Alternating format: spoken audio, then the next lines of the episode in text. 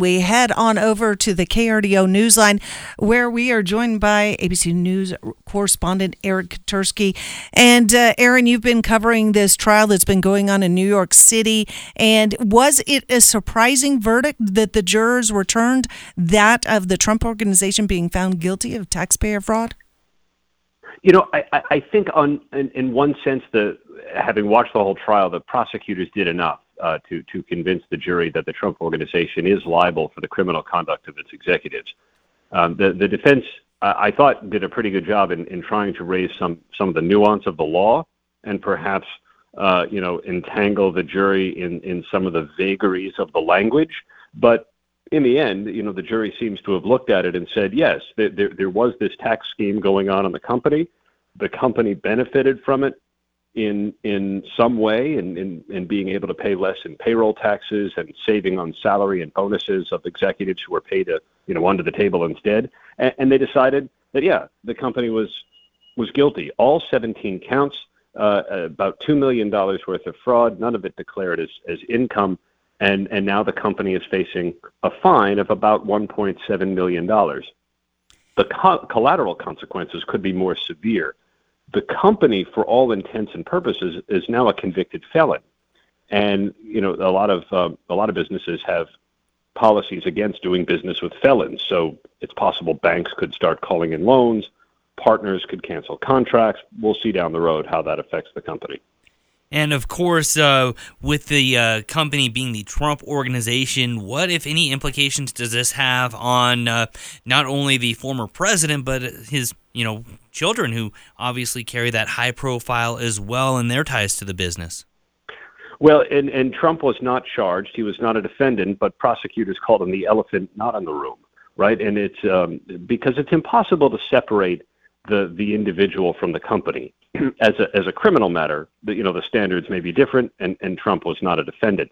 But this was the company that Trump rose to fame and ultimately rose, into the White House. And I think the trial pierced some of that image of wild success and keen business acumen that he portrayed on reality television, because some of the same years that he was on The Apprentice, the trial showed that he was suffering through a string of operating losses.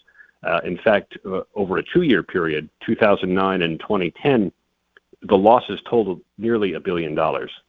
Wow, that's significant. And it also, I think, shone a spotlight on, I mean, this was not your typical organization, business organization, with layers of, maybe some might say too many layers, but layers of management. I mean, this was a very small, as far as the managerial staff, organization.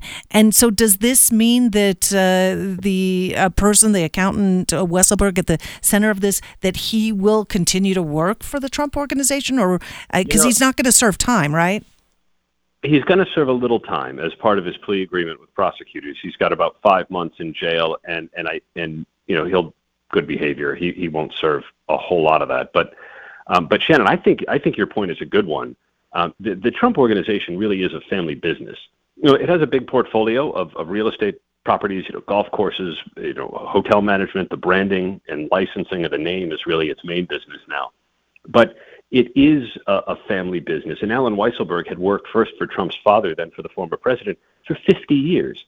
And even though now Trump is sort of blaming him and trying to have him shoulder the responsibility for this tax scheme, the Trump Organization is still employing him, and he testified that he expects to make $1.1 million this year in salary and bonuses. Not bad for a guy who basically isn't doing anything, but who, it seems, Trump was trying to keep loyal. Fascinating. In the meantime, there are at least 5 other investigations into the president and his organizations, correct? Well, the New York Attorney General's office has filed kind of a companion civil lawsuit that accuses Trump, his children, and the company of fraud, and that is winding its way through the courts. And in fact, the conduct was so worrisome that the Attorney General's office successfully had a judge appoint a monitor to oversee aspects of the business. And then, of course, there's all the investigations into January 6th, the election, and his efforts to overturn the Georgia vote, plus the classified documents that were taken from the White House and moved to his home in Florida.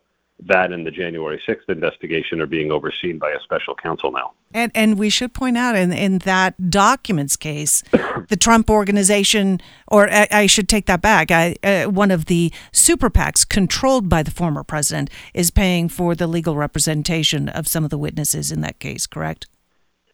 I believe so, but the rules get a little fuzzy now that he's a declared candidate. So I have to double check how the representation's being paid, but I mean, that's what, you know, when you donate to Trump, that's a lot of the donations have been going to, you know, legal fees. And there are sizable legal fees here because he is fighting on so many fronts, whether it be his business against the Attorney General, against the Justice Department.